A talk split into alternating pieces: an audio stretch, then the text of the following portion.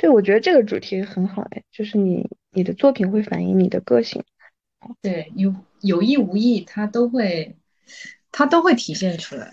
就是有时候写写剧本的时候，或者你在就当编剧或者当导演嘛，当编剧你当然是你去写这个人物啊。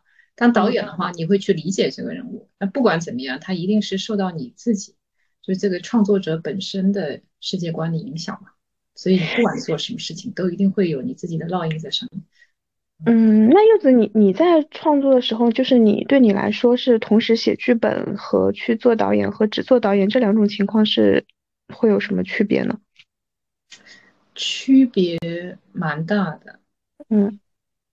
因为最近正好是有一个项目是，就别人写的剧本，然后我我我可能会去导演吧，然后这个时候，就是你会有一种冲动，作为你你可能会平时会编剧的人哈，你看到别人的剧本，你会有一个冲动说，哎，是不是这里应该是这样这样去改？如果我是编剧的话，我可能会这样去改，对吧？比如说比如说啊，我举个例子，比如说，嗯，当下。呃，电影就是这个剧本里面的女主角，对吧？她她要做一个重大的决定，她要她要离开她的家庭，她要逃离她的家庭。那如果我是编剧的话，我可能会赋予他很多的，我可能会把某一场戏放大，就是他他离开的那场戏放大。但是这个编剧的处理呢，他他那场戏就干脆干脆就省略掉了，然后他所有的情绪都放在他离开之后，他家里两个小孩的反应。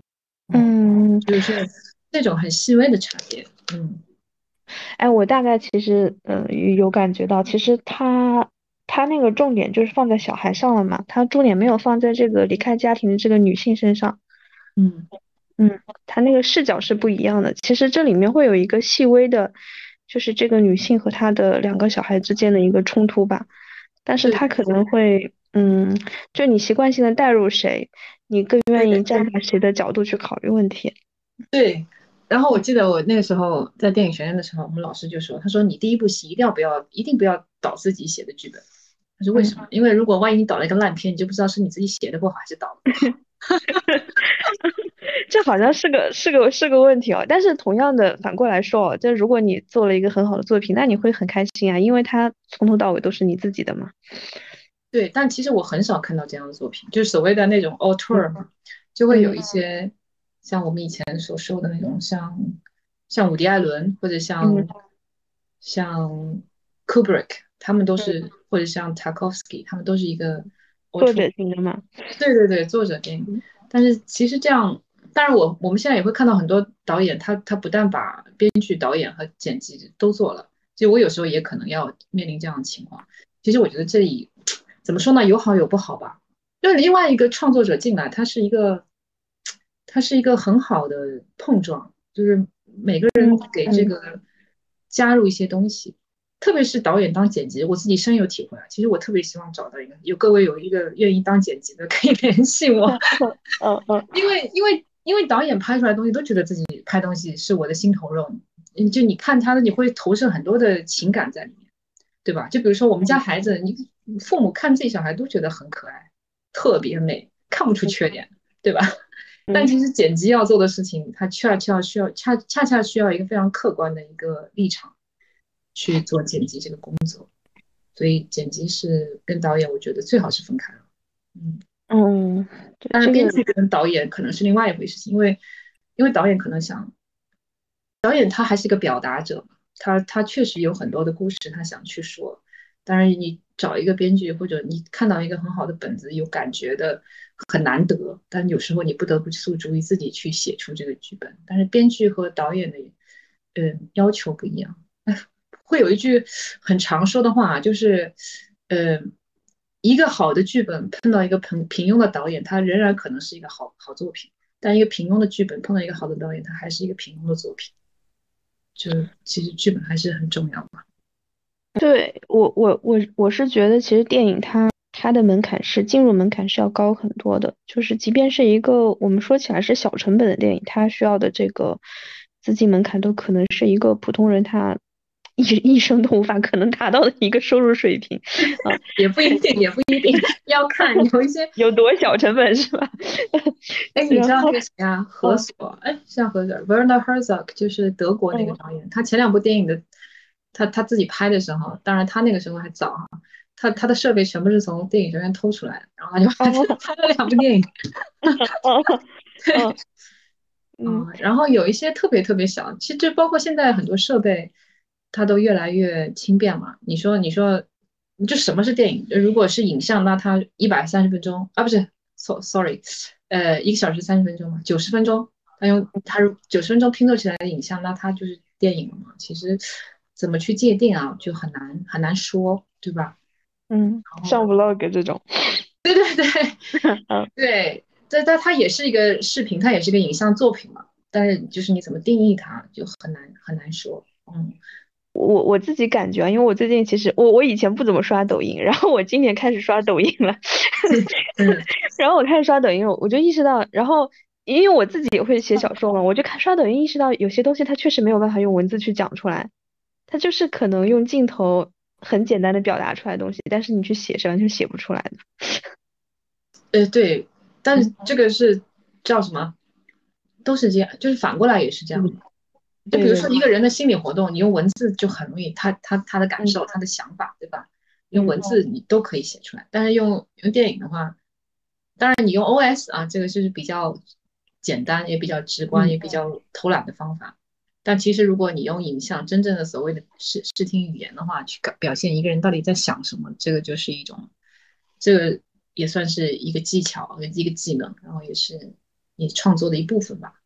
嗯，像像有一个镜头，我想想哎，但我的我的 reference 都比较老，比如像大红灯笼高高挂最后那个镜头，就是在两两扇窗两门的两边吧，这样徘徊走来走去，然后然后他最后是被放在一个窗格那的感觉，就是他所谓那种被禁锢，或者说他容。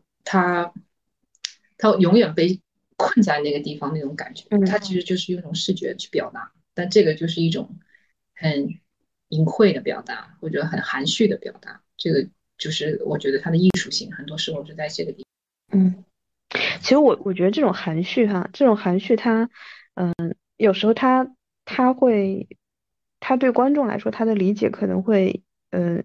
有一定的要求嘛，它不是那么直观的，你就能理解到。如果你用文字说的话，那迅速的，相对会比较迅速的理解到吧。但是同时，另外一方面就是说，嗯，其实有一种可能，就是他的那种处境，他那种禁锢本身就不是所有人都能都能理解到的，就可能会有很多人觉得那种生活也还挺挺幸福的，挺好的，是是不是？对吧？在家躺平，怎么说？我觉得这个所谓的电影，它是有有有时代性的嘛。当然有一些电影啊，当然很多电影，很多电影都是有时代性的，或者很多电影它在不同的时代会拍看出不同的感受。这个就是有时候很 很奇妙的地方。对啊，不过怎么说呢？就是有时候是这样的，就是观众，呃，我我承认，就是不是说，嗯，怎么说，就是。不可能，这是不可能的。就每一个每一个电影都能被所有的人理解，这是不可能的，对吧？每一个文艺作品都不可能被所有的人理解。然后，但是我们希望达到的是说，有一部分人，对吧？至少有有更越多的人能够理解你想表达东西，这是越好的。就我这个我自己觉得，我常常会要要提醒自己要保持谦卑，然后有时候也会也会说一些。呃，那种哎呀，不懂不懂，他们都不懂。但其实其实应该是要保持谦卑，因为因为电影本身是一个很草根的东西，对吧？它当时出现的时候，它应该无声电影时期嘛，就你不管你识不识字，或者你来自什么样的文化、什么样的国家，你都能看那些影像，能够理解理解这个故事。它它其实特别草根，它不是一个在殿堂里的东西。那很多的艺术作品、艺术形式，它都是出身很草根的东西，对吧？然后它慢慢的、慢慢的，啊，有有不断的人去摸索、去探索，那它就会变得越来越多元化。有一些是特别特别实验的、特别特别先锋的，但也还是有很多电影还是一个大众娱乐嘛。我觉得我自己是这么觉得。所以，当有时候你会问，哎，观众理解或不理解？那他肯定会有有理解的观众或不理解的观众。那他们理解和不理解的原因是什么？就你你要想是说，是我没有表达清楚，还是说他们的文化背景造成，或其他什么原因造成？如果 OK，你接受是因为其他的一些原因，他自己的经历也好，但大部分观众能够理解你想要表达的，那我觉得他就是过关的哦，他就是那个至少是合格的，就是在视听语言上他没有他没有他没有这个致命的缺陷，但其他的那就看他自己的命了。我觉得作品每个作品都是有自己的生命，就。他就真的像有生命，就他完成了之后，他被什么样的人看到，他去到哪里，他在每什么样的人的心中留下什么样的一个感受，就是他自己的命，自己的生命。我觉得，然后就是我觉得观众会比我们想的更聪明，其实很聪明。然后，嗯，特别是有时候我在做悬疑的时候，做悬疑题材的时候。就会觉得啊，我要弄一个特别牛逼的反转，然后让观众都猜不到。其实肯定会有观众猜到的，然后观众真的都很聪明。嗯，这个时候就是不要去指望说你比观众更聪明。嗯，我觉得是你要接受观众就是很聪明的，但是他在聪明的同时，他仍然即使他知道这个结果，他仍然会对这个作品充满兴趣。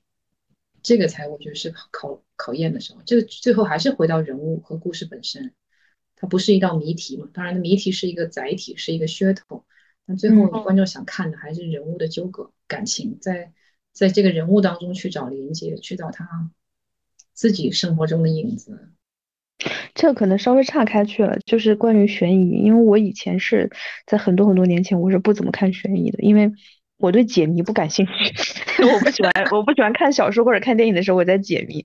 对，但我后来后来会会看了，因为就是你说的那种，就是其实我在这里不是看一个解谜的过程，我看的是人物，看的是他的一些情绪的纠葛。所以，就是当我转变了对他的这个视角的时候，我就开始看了，哦，就可以接受这个题材了。嗯，是，我也对我有时候也会不看一些，之前也会有一些题材，我说我不看，但是后面发现其实。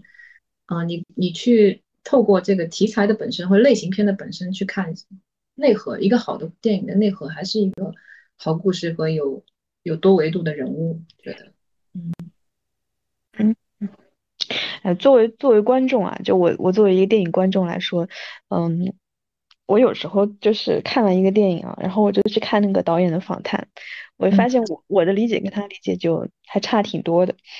然后我就觉得我我想的是对的，我就觉得你反正已经拍出来了，那这个解读就在我，然后我就不接受他的那个解读，就比较 就比较典型是最近那个，我不知道你有没有看那个，就那个深海，我没有动画的一个动画片，我知道，对，他是他其实是讲儿童抑郁症的嘛，然后我看完我是特别感动的，然后就是。这电影院里面就那个眼泪啊，就哗哗在那里流。然后我就我我这个感动来自于哪里？我为什么会这么感动呢？就是，呃，我觉得儿童抑郁症这个东西，很多人他理解不了，就是很多人不能理解小孩子的那种，他那个问题在哪里？嗯，因为我们已经是成年人了，就他们的很多问题在我们看来可能就不是一个问题。然后他能以那个视角去拍的时候，我我是觉得特别难能可贵。但是那个导演后来。出来讲啊，他说他觉得那个小孩想太多了，就那个小孩的生活环境其实没什么问题，是吗？啊，他觉得应该是他自己，就是自己要要克服一下吧，大概就是传达了这样一个想法。那我就，嗯，那我就不是很接受他这个说法。就如果他是，我也不觉得我当时看完我品出来这。这这层意思了，我没觉得这个电影里面告诉我的是这样的一个事情，然后我就拒绝他。哦，嗯，我就说嘛，我就说，就是作品完成了之后，他就他有自己的生命嘛，就是你你怎么去解读他，他他都是一个独立的个体，就是他已经不属于这个创作者。对，所以是这样的，就是你知道有些有些导演会很抵触啊，或者编剧他们都会抵触说去解释解释他们的电影。他不愿意去诠释哈，就有些我会觉得他他们想说的都是在这个作品本身里面了，就他想说的都在里面，然后你看到什么他就是什么，他不愿意去给他下定义啊或者解释啊什么的，这我可以我可以理解，嗯，我感觉这种是偏多的，大部分是这种，能能出来讲的比较透的是少数，都都不太愿意讲。一些哎，不知道吧？但 我觉得大部分的导演他会觉得，他希望有一些，可能会他希望有一些空间，有一些诠释的空间，嗯，对吧？因为他不希望，就大家都希望说有一些可能性嘛，然后不同的人看到不同的东西，我觉得很好。这样，对，就是我们想追求的东西。其实，唉，这这个很搞笑，因为我我最近我有写一个，我我自己有写一个小说啊。然后其实我自己觉得我在写的时候，从头到尾呢，我我对这两个人的关系塑造是是没有什么没有什么爱情之可言的，它就是一个。很 很冷漠的一个关系啊，就是我我我就这么想的，想的很清楚，我也并没有想在这里面制造什么空间。对，但是写完以后，好多人给我评论说啊，爱过啊怎样？为什么明明爱过，为什么不好好珍惜？哎，然后我就很，然后我就很很疑惑哈，很疑惑。但是，嗯，就就可能那你你写的都完全没有没有去猜想嘛？说哎，有些人可能他会这么理解，你没有想到。嗯，因为我甚至会有一些比较明确，就我当然没有会直接去说他们俩没有爱过，但是我觉得我有些有些就是有些段落还是比较明确的有这方面的暗示的，我都用了，比如说类似于什么鳄鱼的眼泪这种说法了，其实对这个性质的指向还是很明显，但可能，嗯，因为人都是比较愿意去相信爱情吧，就是他们希望看到。呃，两个人物之间，他们有一些情感的羁绊，对吧？不然怎么哪有那么多腐女呢？你说是不是？很愿意看。是的，是的，嗯，对，腐女，哎，这个这个也是我我，可能是因为我自己就是一个不那么相信爱情的人吧，嗯，所以跟大家的角度会就同一段关系的定义，天然的跟跟大家就不会那么的一样。哦，哇，这个这个要深度访谈了，你为什么不相信爱情？哈哈哈哈哈！嗯，那个画图反反向转转了过来 但是 嗯，因为人类的天性嘛，我觉得人类的天性都是希望去想象爱情吧，就是爱情这件事情，大部分人啊都会有对他有一些幻想，会有一些期待，对吧？然后你就会自然而然的去。前两年我在看那本书，就是麦基的故事嘛，它里面关于这部讲一下，嗯。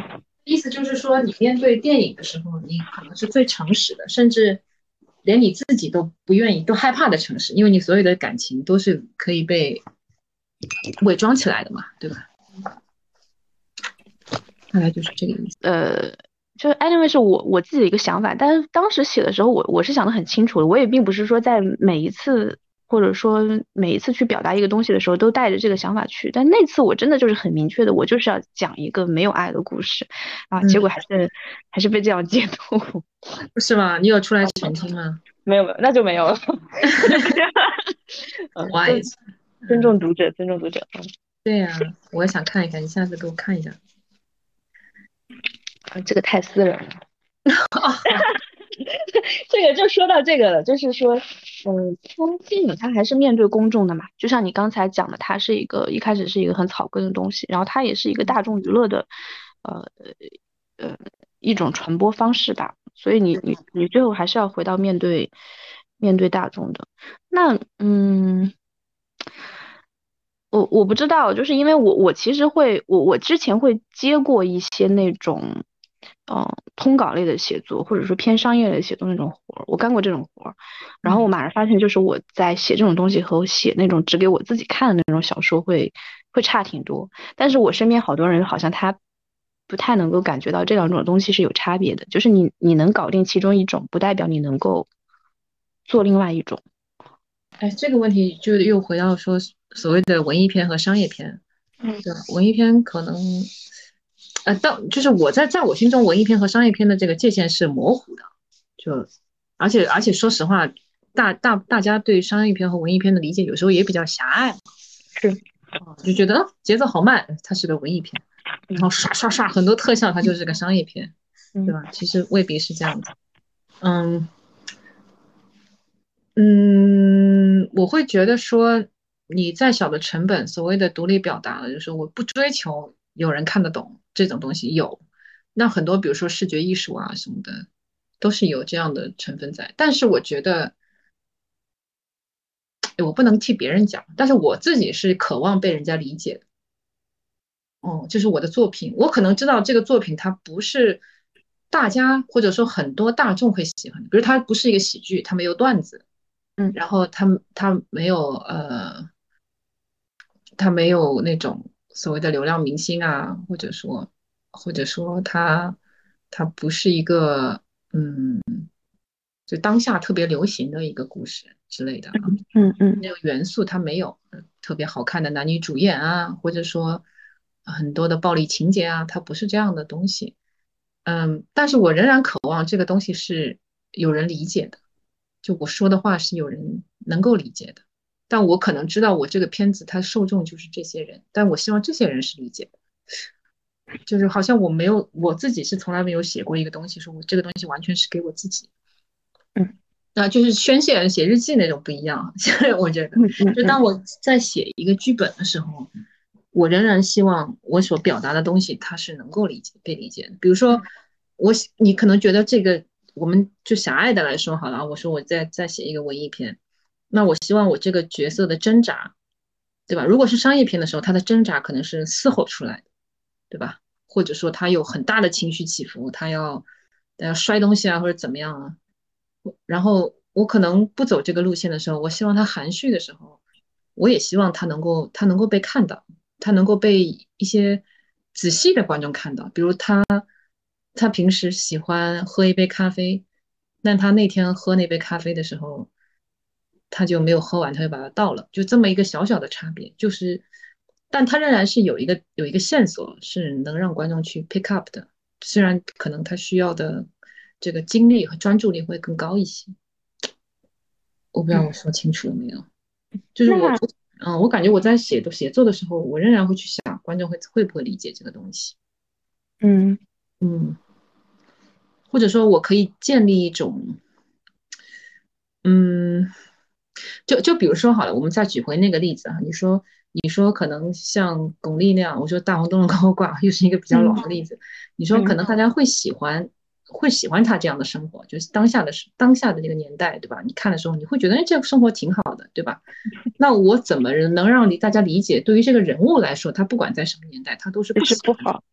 嗯，那他可能我在前面就要安排几场戏，就展现他原本的个性，对吧？那我我这样做了之后，不管他在什么年代，那对于那个人物在那那个年代的时候，他都是对于他来讲，他都是一种折磨，他都是成立。所以就是他他。他可以通过一些设计和创作，然后让这件事情能够被看到，即使他不是一个呃嘶吼的状态。还有一个，其实就是还是观众到底在哪里看这个作品的问题。就现在大家不是拿手机看嘛，会比较多，对吧？那以前是在影院看，你没有不受干扰。但现在的话，你可能看很多东西，你是在地铁上拿个耳机你就看了。那你周围有很多的干扰，然后你的屏幕很小，你的音响设备也未必那么好。为什么现在很多电影那个特写比大远景多了那么多？跟我们观看习惯是有关的。就这个时候，你可能你一来你也阻止不了大家改变他的观看习惯，二来这个我觉得也是很正常，任何事情都是在发展的嘛。但是作为一个讲故事的人来说，就你你去接受他现在的一个。一个一个观看习惯，然后在这个观看习惯上，仍然可以做出一个打动大家的一个作品，我觉得是这样的。嗯，哎，那我我我这样问吧，就是比如说，其实你你现在让你自己拍，如果你不考虑一些呃审核的元素，或者说呃资金的限制或者等等，你你其实你最想拍的是什么样的东西？很狂，很暴力。其实我蛮喜欢那种黑暗的东西的。嗯。嗯，然后我喜欢，哎，这个也是一个，就是我在脑子里在想的一个故事，它就是一个蛮黄蛮暴力，他的女主角是一个女演员，然后她可能是一个并不是那么成功，她有有很多挫折的女演员嘛，然后她就沦为当那种，因为我本身在有在做沉浸式戏剧嘛，就他他就沦为到一个呃一个富商的那种。他们会出很多钱去做一个沉浸式的派对，然后呢，在派对上作为这样一个玩物，那个派对上的玩物，这样他的主角是这样，所以他就他就会在这个现场，然后见证一场凶杀案，啊，大概是这么一个缘起，就是这种这种故事我还挺喜欢的。那真的是很黄很暴力，两个都都有了。对，但就是我自己看的话，我什么类型都喜欢看，但是我我就是觉得怎么说呢？有时候我会我会我会想做一些跟现实生活很很很背离的东西，就所谓的一些恐怖片啊，说恐怖元素，它其实是内心恐惧的一种外化，嗯。对吧？就是嗯，可能我们那种很细腻的东西我也很喜欢，但那种很爽的东西我也蛮喜欢。嗯，就我想做一个，他已经外化到把你所有内心恐惧都做成一种很极致的状态，挺黄挺暴力的。嗯，我你刚才提到那个恐怖片，嗯。我我我最小的时候，特别小的时候，那个时候可能看恐怖片很多都是那个年代那个僵尸片啊，就香港那种。然后后来后来你就会发现有很多恐怖片，它其实都是心理心理悬疑，它最后它可能会通过一个心理的心理学的一个角度去解释那些，对他的那个恐惧。对，嗯，我嗯，说到这个。对，其实因为现在也是一些限制嘛，你不能讲鬼怪啊，或不能讲一些迷信的东西。其实我对迷信特别有兴趣。哪哪哪种类型的迷信？就是这个范围很大嘛。哦，都就是民俗类的迷信，我都特别有兴趣。我听那种故事，我都听到可以入迷嘛。那种东方传统民俗嘛。对，比如什么湘西赶赶尸人啊，或者说，就是其实就是僵尸片的原型嘛。然后我有个朋友，他是他是福建人，然后他就说他小时候被被有被鬼缠身，然后他家里人来找来道士来给他念经啊，然后把那个香灰水啪吐在他脸上那种。然后还有一个朋友，他说他小时候有开天眼嘛，然后他在家里都能看到他们村里面以前就是过世的人啊什么的。啊，我就觉得这种太有意思了，我好喜欢这种故事啊。嗯，但是后面如果就要合理化，它就是有点下头，对吧？就如果说一定要合合理，因为现在大要求就是一定要合理化嘛，就会有点下头。嗯，那两种画风完全就很难捏在一起。就如果你 就是就是合理化，因为我都能想象到合理化要通过什么角度去合理化，跟那种就是民俗类的恐怖。因为如果你一开始就是这个就是强行合理化嘛，但是有些比如说就像我说的那种，它其实它一开始就是一个。从一个心理的角度去去拍的，那它就不存在一个强行合理化。它本身从最开始那个讲故事的意图就是，它就是一个可以通过心理学来把它合理化掉。我我我，对对，就比如精精精神分裂类的这种，然后他可能会看到一些幻象，然后一开始是由于他经经历了一个什么样的创伤，然后前面会有一个，其实也可以达到一个非常一个非常恐怖的氛围。就我我我我我之前看过一个是那个。张国荣演的，他跟那个林嘉欣演的，呃，好早前了，我我大概中学时候看一个电影，就也是他，嗯，就是啊，我知道那个电影，就是讲好像斋圣吧，那个叫什么？嗯，林嘉欣跟张国荣，我知道那个电影。嗯，对对对，他其实就是他，嗯。就是这个男主角嘛，他自己心理上发生一些问题啊。然后我看完那个电影，我相当长一段时间里，我在大太阳底下走路都会一直回头看，一直看我身后有什么。但其实那里面最后他是没有什么这种呃玄学的这种东西的，嗯，它是一个纯心理问题，嗯，对对对，对，这这这恐怖恐怖片下面也有很多细分，很多他的那个。细分细分的那种类型嘛，恐怖片是个大类型，然后这个是 OK 的。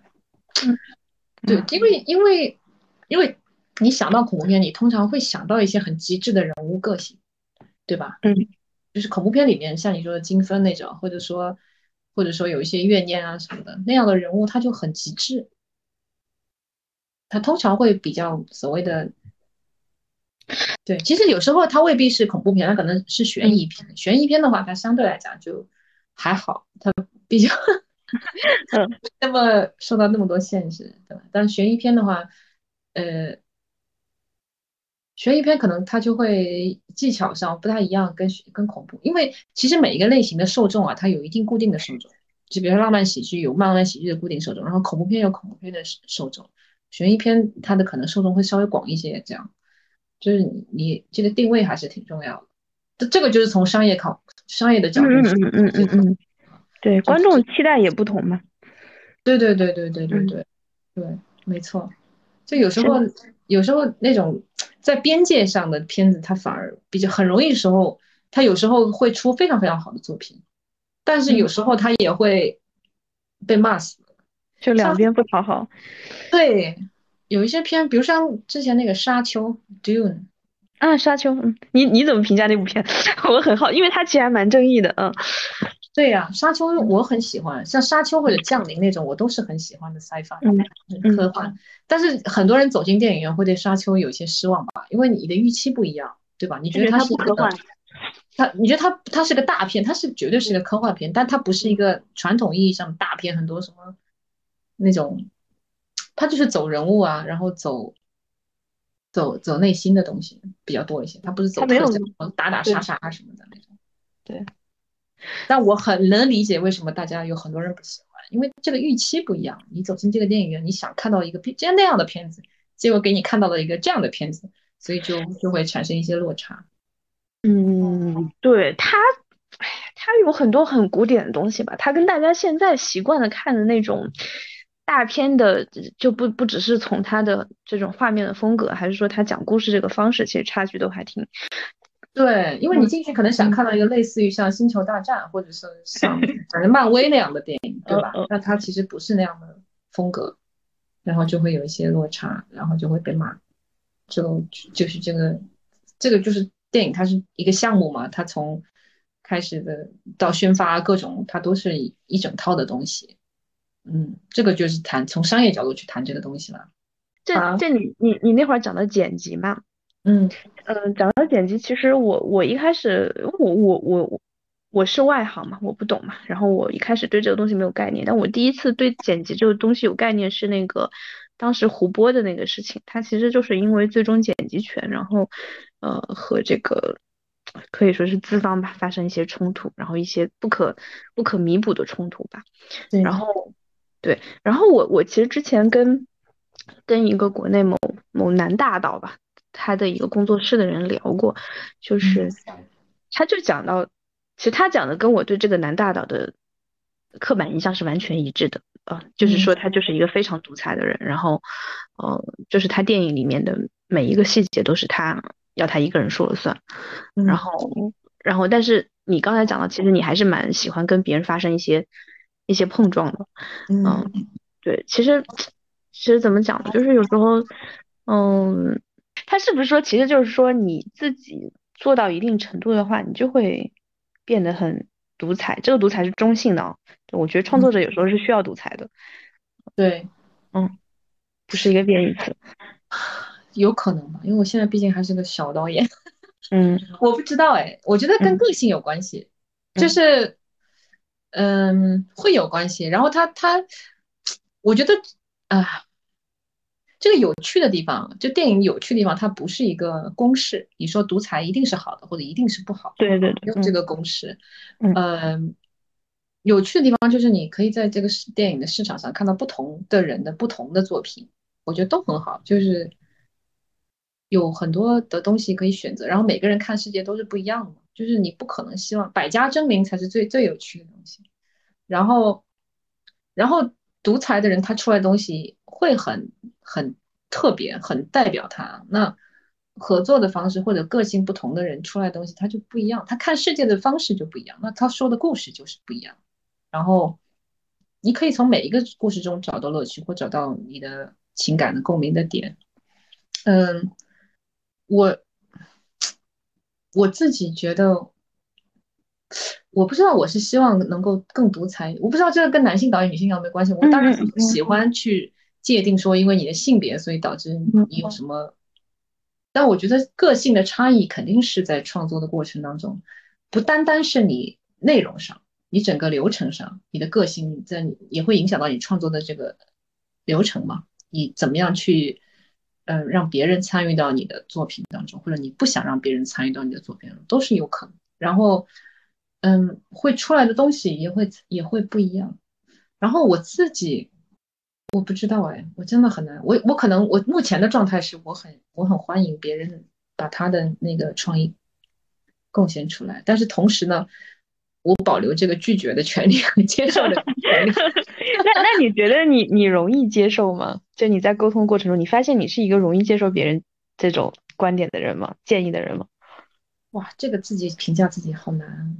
因为我我还是挺容易评价我我我不是我不太喜欢接受别人的建议，就我喜欢听，但我听完我我一通常会拒绝吧，很少会接受啊，就会 dismiss 啊。我想一想啊，嗯，我觉得我需要时间，我需要去被，我需要时间，我不是说马上就能够一下子接受或一下子拒绝，我会去思考。但是我喜欢把把准备工作，因为拍戏嘛，我不喜欢把这种讨论的时间放到前面。就在前置的时候，我们可以充分的讨论剧本也好，怎么样怎么样。但一旦你上了片场之后，那导演他就是大部分时候他他得说了算，因为前面你你该给你提建议和提意见的时候你都提了，咱们就有一个有一个方案，咱们就按这个去执行就好。我觉得是这样的。我喜欢把把把这种讨论留到前面，那你不要在片场跟我说啊，我们这样行不行？那对不起，我觉得我已经想好了，就不要再来搞这些事情了。嗯，你这个还是一个工作的，我觉得就是一个工作的态度，就是你怎么样把这个工作嗯推进。前面的时候大家充分讨论，然后决定以后就相对呃有效率的执行。对，我我是发现我哈，我就是一直一个，我我小时候一直有一个迷思，就我可能刚上大学或者什么时候，就是那个时候突然所有人都在讨论。就是团队精神，什么 teamwork 之类的，你你再往小也没人提这茬，然后到了某一个阶段，突然所有人告诉你，你应该做一个有团队精神的人，然后可能再过几年，好多人就是说你要有那个领袖意识，就是你要做一个 leader，然后可能比如说你去面试的时候，他会看你有没有这种这种能力嘛，对。然后我我就发现，我其实我就喜欢自己搞自己的，我不喜欢在一个团，我也不喜欢领导别人。就如果有一天我迫不得已到一个团队里，那我就跟着你，你你不要让我去做那个调和所有人的那个那个事情，就会让我非常困扰。我就想把我自己那个事情搞完就行了，不想不太想跟你们去充分的讨论。嗯，对对对，这个就是个性的，所以你就适合写小说嘛，就是会写的。哎，对，我想起来了，我就是这么说。我说，不管你独裁或者作为一个导演啊，不管你独裁还是很开明，或者说很愿意这个博采众长怎么样啊？嗯。但是我觉得一个导演一定要有 leadership，他必须是一个 leader。嗯。他不能说，哎，每个人，我很讨厌那种工作方式，就是来每个人一二三四，把你自己想说的，把你的方案说一遍，我挑一个最好的。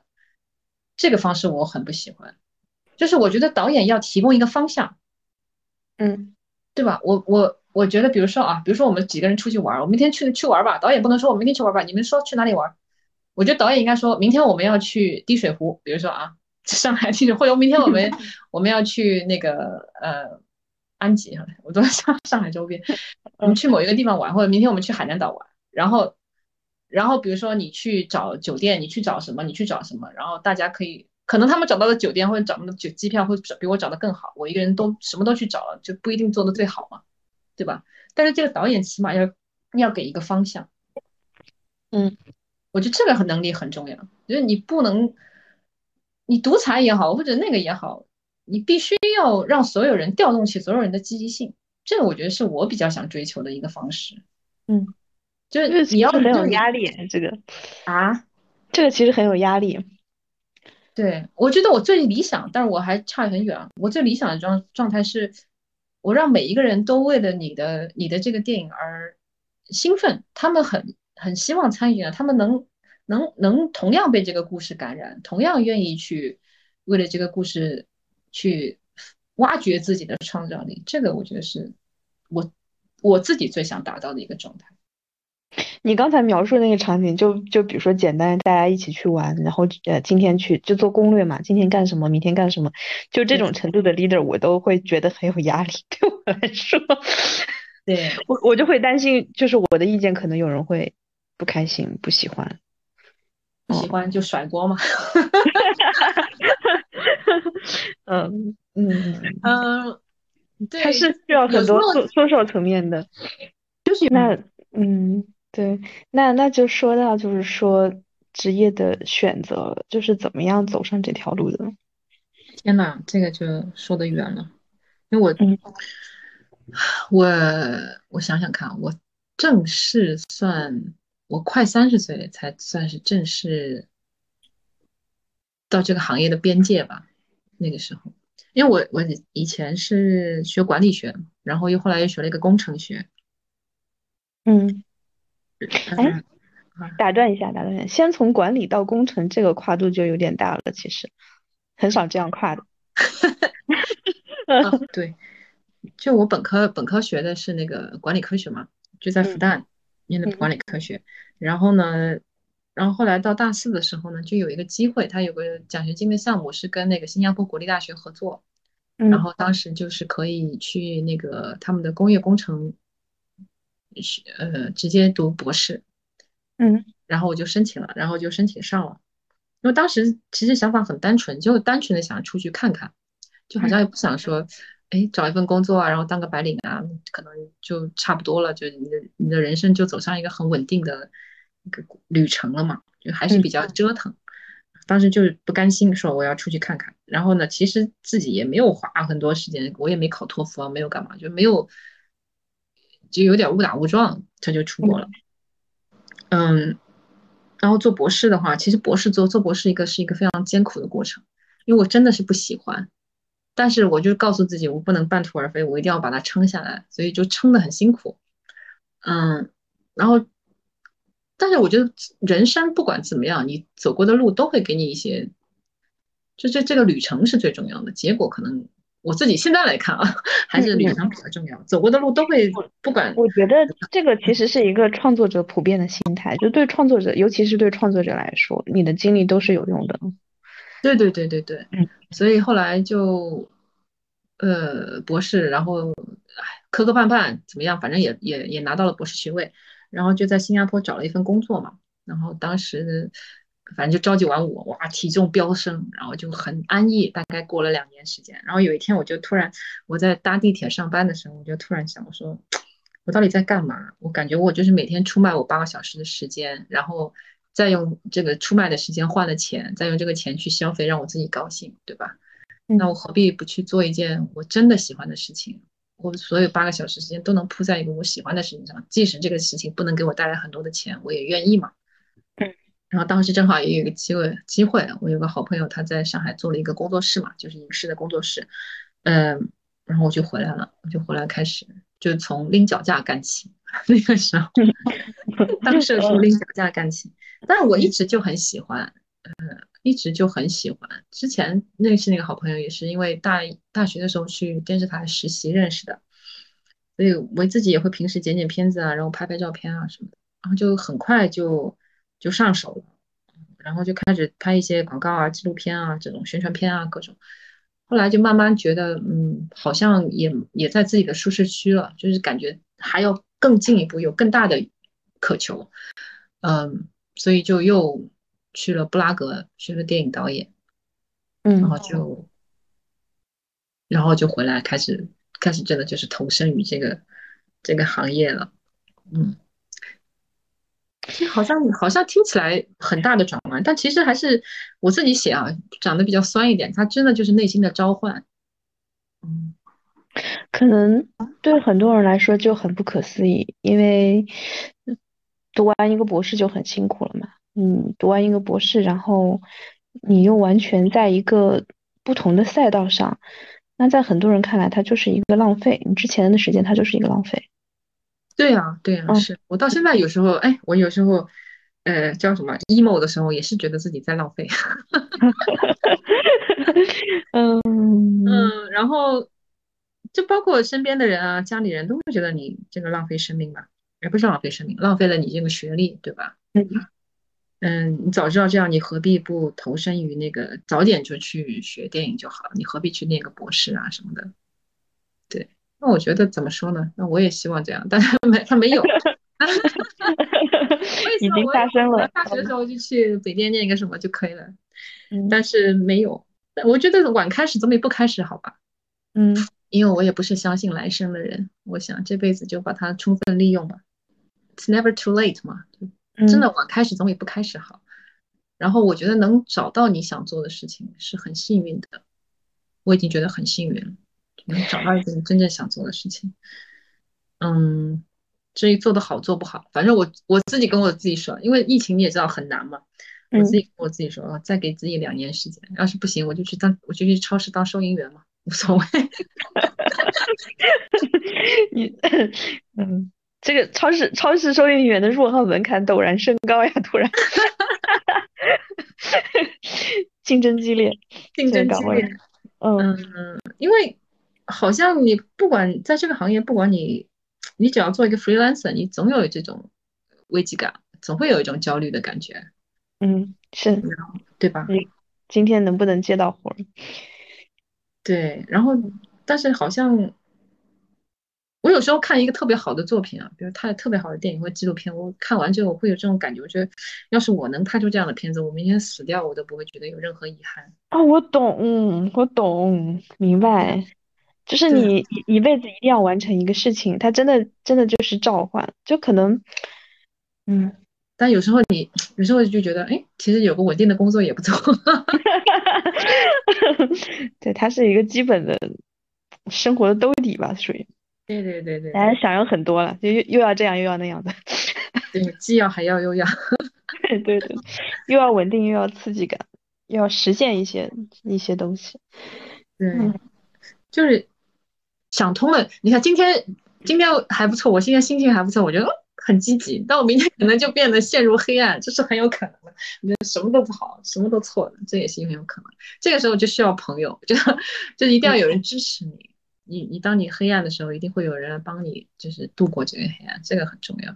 就是我觉得每一个创作者都有黑暗，包括每个人吧，不一定是创作者，但创作者的黑暗可能会自己会更加放大那个黑暗。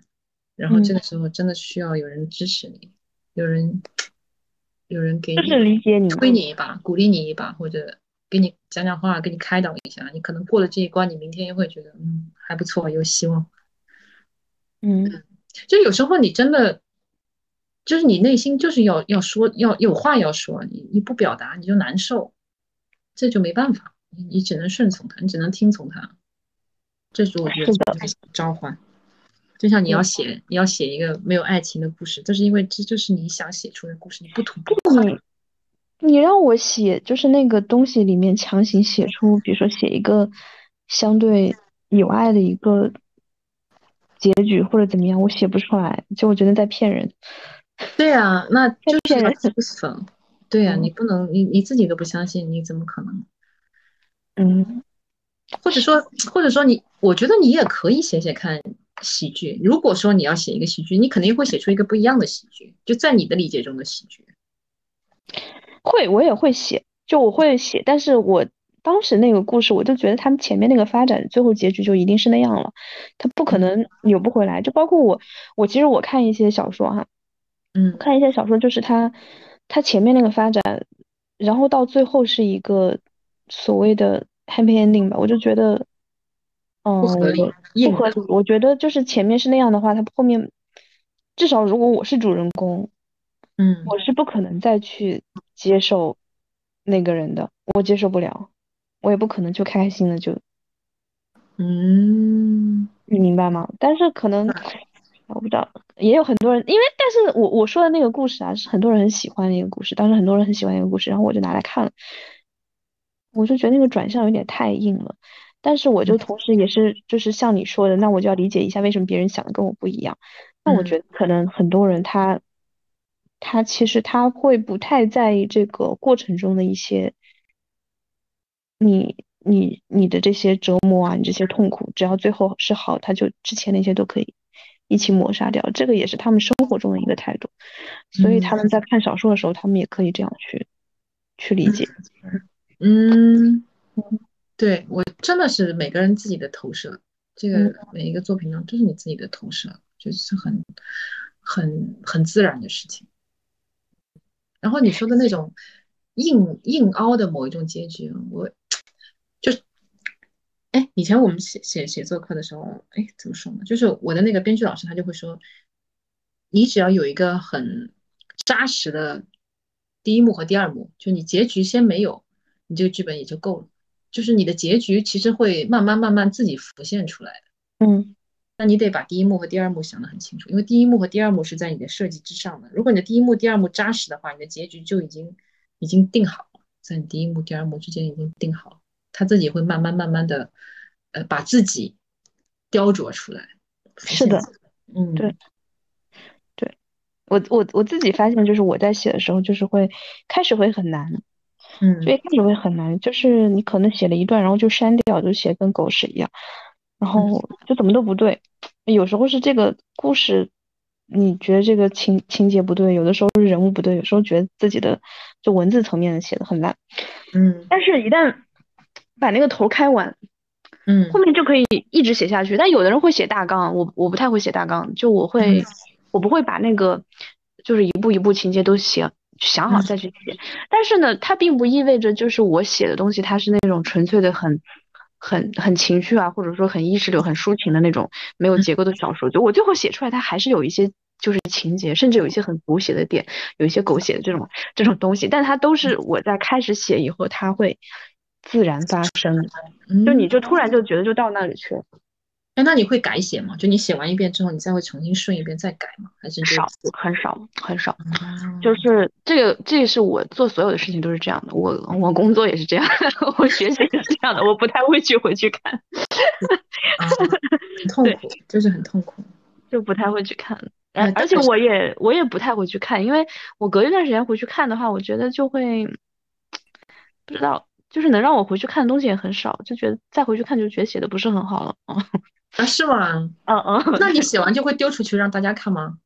会，那个那个倒是会了，嗯嗯，那也蛮爽的，那真的是非常非常自由的创作。对，这这个就是所谓自由创作嘛，但有些就是不自由的创作。哎呀，我也不知道。作为创作者，你你自己，你唯一有的资本就是你自己的时间和精力。嗯，运用运用你自己的时间和精力，这个就是。那那你现在会就是有一些。就是比较困扰、比较 down 的这种情绪吗？常常啊，那 长的不要太长，嗯，常常啊，就会觉得自己很没用啊，对吧？一事无成啊，各种啊，会啊。一事无成是指这种就是作品上、作品层面。对呀，嗯，但其实想想，哎，好像每一年也都会做一些东西，但是又会觉得。好像想自己想做东西还没有完成，然后会觉得是不是走错路了，会走不下去了，然后，对啊，就会就觉得嗯，是不是不应该这样这样子，常常常常这样，嗯，这种焦虑，哎，就说很多就每一个创作的人都是什么，嗯，self-loathing narcissist 叫什么？自我厌恶的自恋主义者，就可怕。嗯，其实不矛盾，因为你首先你自恋，就是你对自己的投射是很高的，所以你才会厌恶自己现在的这个状态，因为你觉得你可以达到那样的一个状态，足够自恋才会自厌。嗯，哦，对不对？心里吧，你看，就是需要这样的人都看到我现就会就会会常常这么觉得。你想，嗯，哎，就会看到，哎，跟你同龄的。大导演，或者已经是很大的导演了，对吧？跟你同龄的人已经有很厉害的院线电影了，然后有啊，反正就已经很成名、功成名就啊，这样子，就是觉得是啊，就是就是觉得自己一无是处啊。嗯，我觉得可能自己永远也拍不出一部院线电影啊什么的，有可能，或者永远是想表达东西无法被表达，这是有可能的。所以我就说，有时候要找一个很好的伙伴。我就说，为什么我觉得拍电影是一个合作？因为你的你的强项或者你的感兴趣的点不在于拍电影的时候有很多的 creativity，有很多创作性的东西，但同时它有任有很多沟通上的东西。所以找一个特别信任的制片人很好，很重要呀。他可以他的能力是在某一方面，他可以帮你去就把这个项目去整个管理的很好，或者他可以找到最好的资源来帮你完成你的。创意，这个我觉得是很重要的，对吧？嗯嗯，我觉得每一个人每一个人都很有自己的强项，对，这个也慢慢学习嘛。有时候会觉得哇，他想到这个想法真的很好，比我想到的好，这种这种就能够能够去承认这件事情，然后能够去甄别，他说真的是不错，这也是要要要要我我要努力的那种能力吧。我突然想到一个，就是为什么就很跳跃一个思路，就是为什么你刚才问到我不相信爱情了，就是因为我就是不喜欢合作，就是你说的那种状态，比如说你找一个这种程度的合作伙伴，其实它难度很高，它跟你找一个生活伴侣的难度不相不相上下。就我我对这两件事情都是还是挺悲观的一个态度，就我觉得找不到，即便工作中我也觉得，嗯，可能。我我还是比较喜欢那种自己在一个事情上自己都能说了算的这种感觉吧，单打独斗那种。对，但是你的能力其实是到不了那个，你是有边界的嘛，你一个人不可能。我知道这个实际上是不可能的，那我就会不得不在很多事情上，非常多的事情上，我要去跟别人去一起做。那这个过程会让我我接受起来会比别人慢，反正嗯，非常来说。那你就是，如果是那个武侠小说的话，你就是那个谁，某一个什么角色？我想一想，特别毒的那个，毒的挺多的，大侠都还挺，大侠都很毒，就是武林的那种。对，但我是又菜又毒，又菜又毒。哎，那你小时候，你你是你就很喜欢写作吗？你文到什么？作文？一直呃。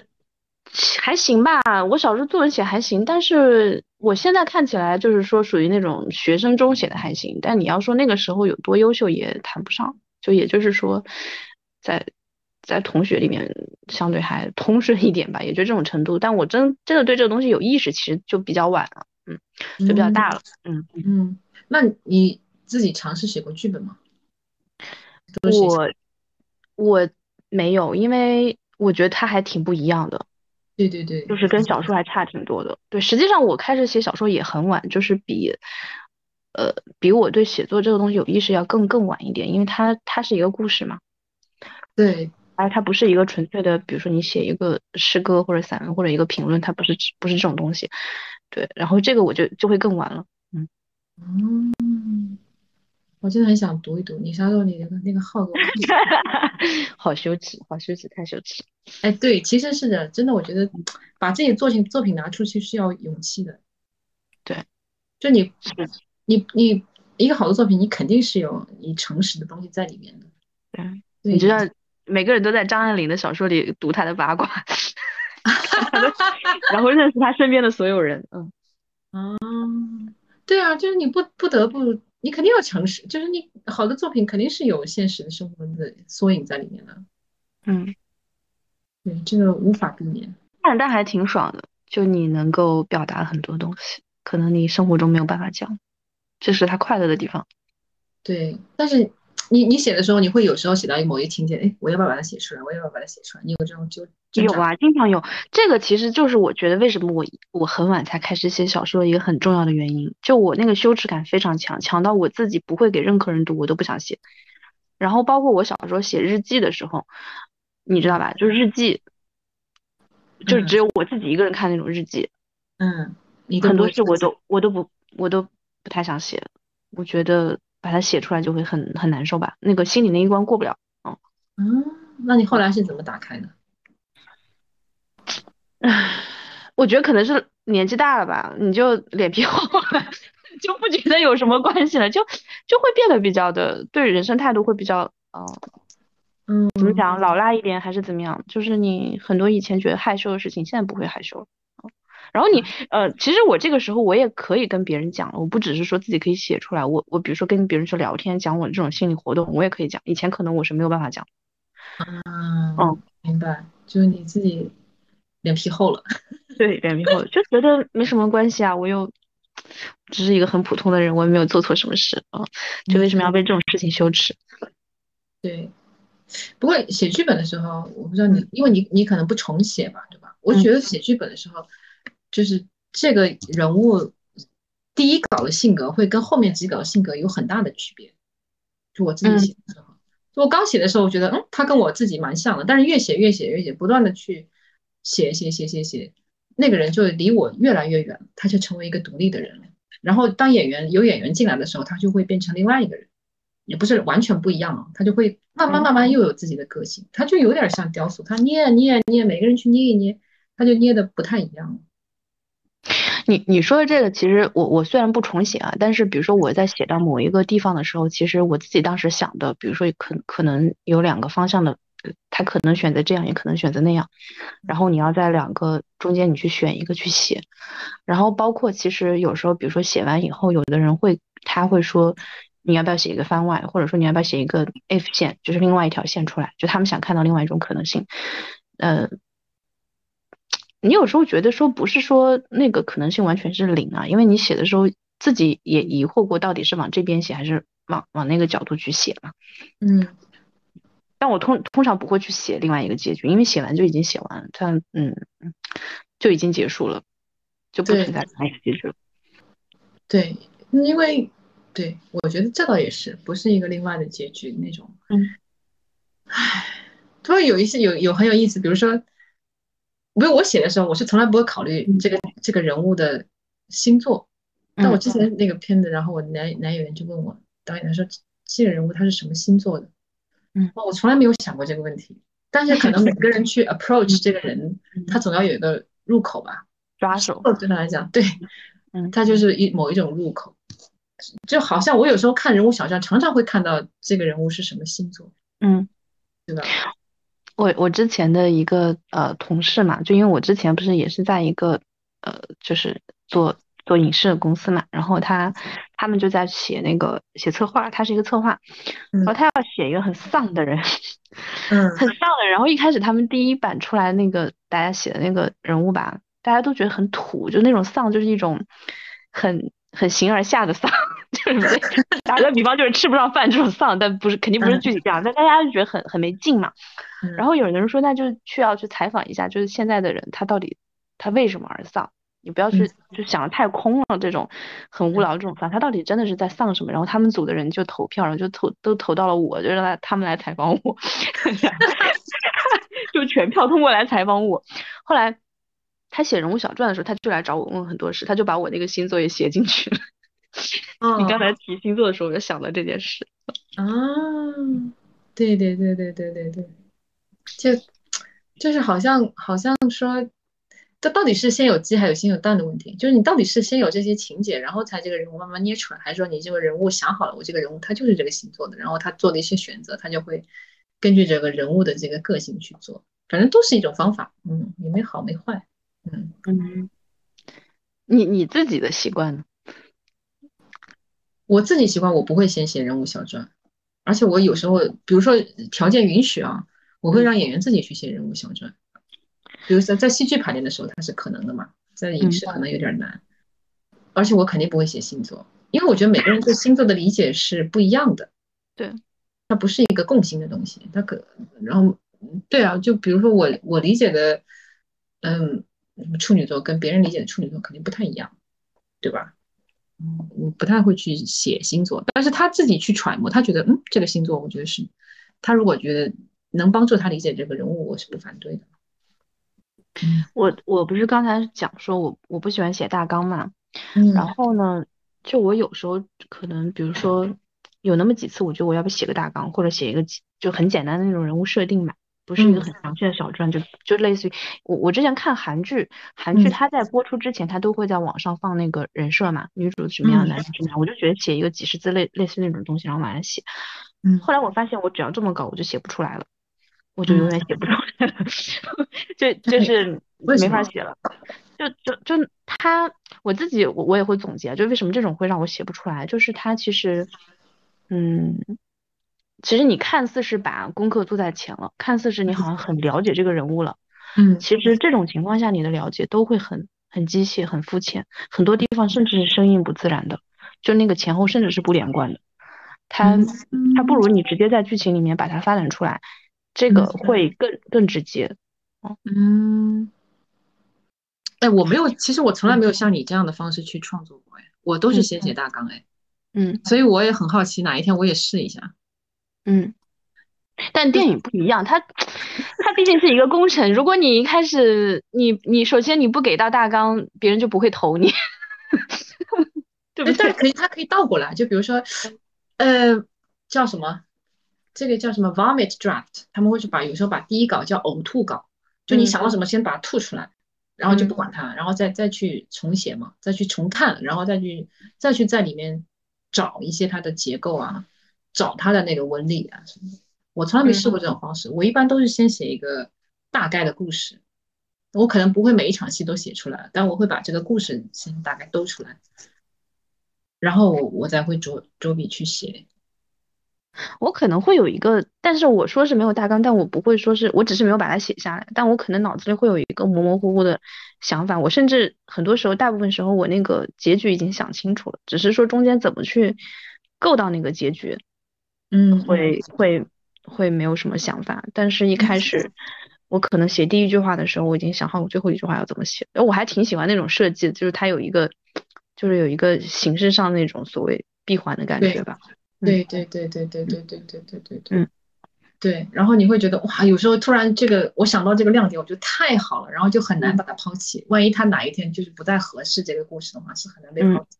嗯，就我我会我自己习惯，我会把每一场戏就写在一个呃便利贴上面，你知道吧？就是然后把它，然后把它贴在一个我的墙上，从第一场戏到最后一场戏，然后会看这一场戏、这场戏、这场戏，然后就可以把它。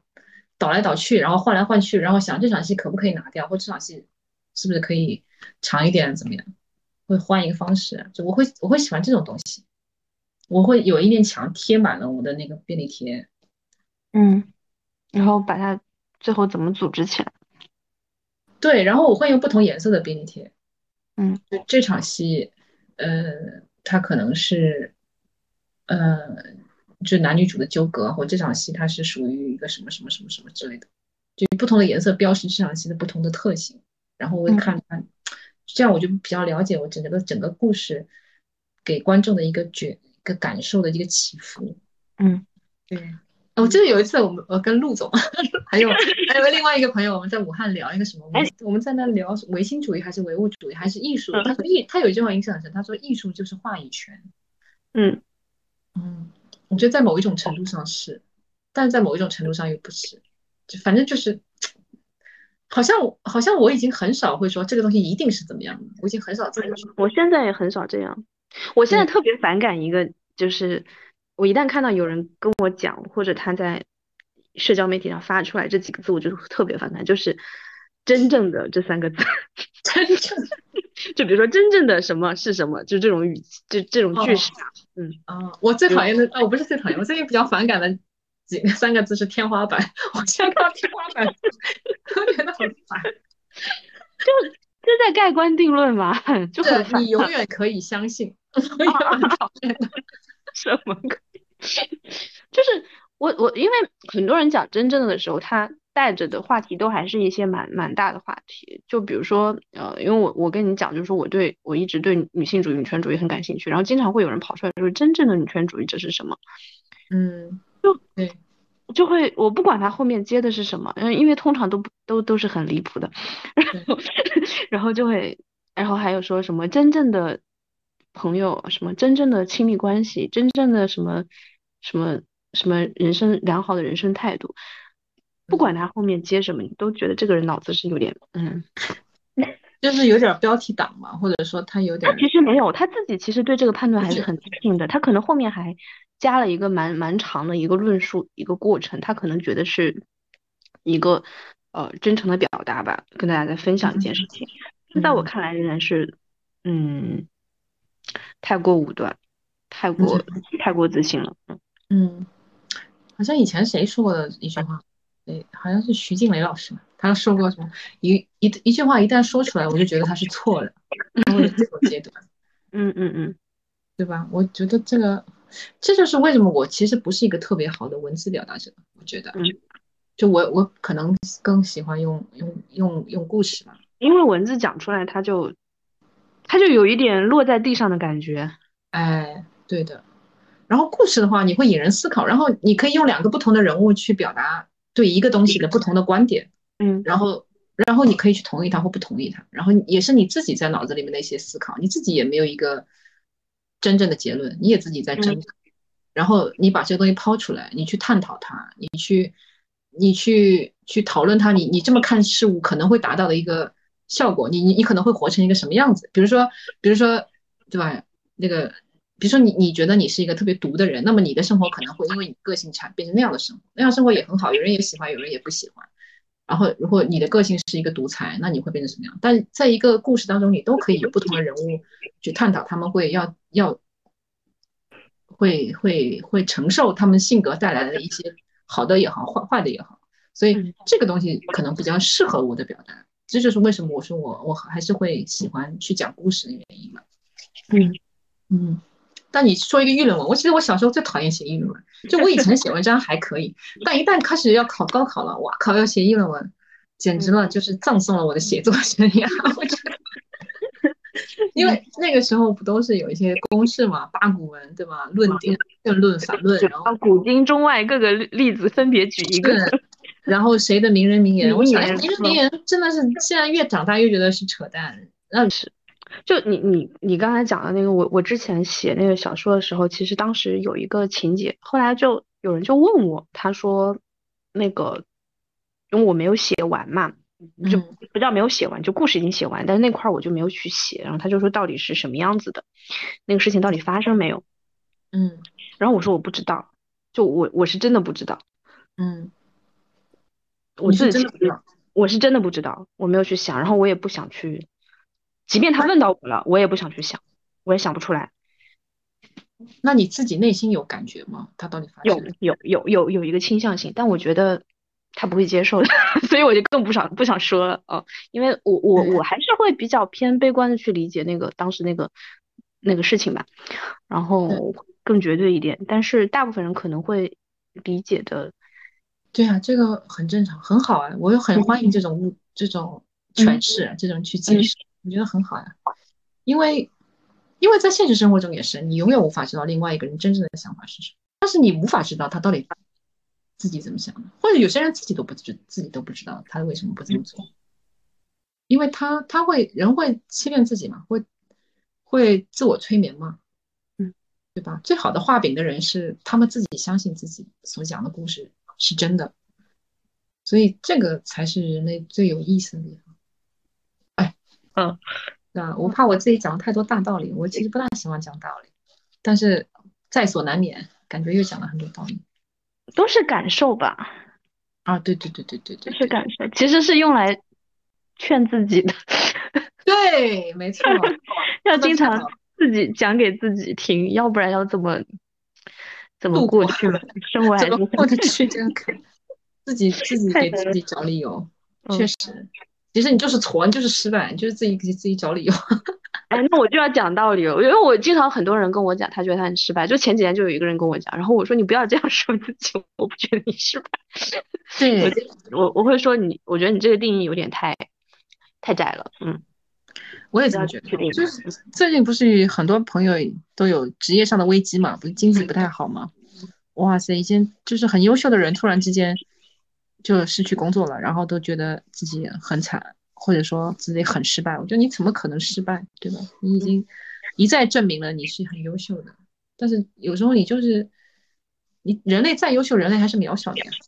嗯，对，拗不过这个大环境，所以说，嗨，这是好学生啊，一路做好学生就是会更容易，他的心态上会更那什么一点。我我还是蛮佛系的吧，还是有很多鸡汤的。在所难免，在所难免。嗯，对，前几年还挺丧，现在鸡汤越来越多了。是吗？嗯，你你要是前几年跟我聊天，我不是这个状态，我肯定就会说世界毁灭吧之类的。嗯，是吗？你是慢慢潜移默化改变的，还是有一件什么事情让你改变了嗯，没有具体的事，就就是可能。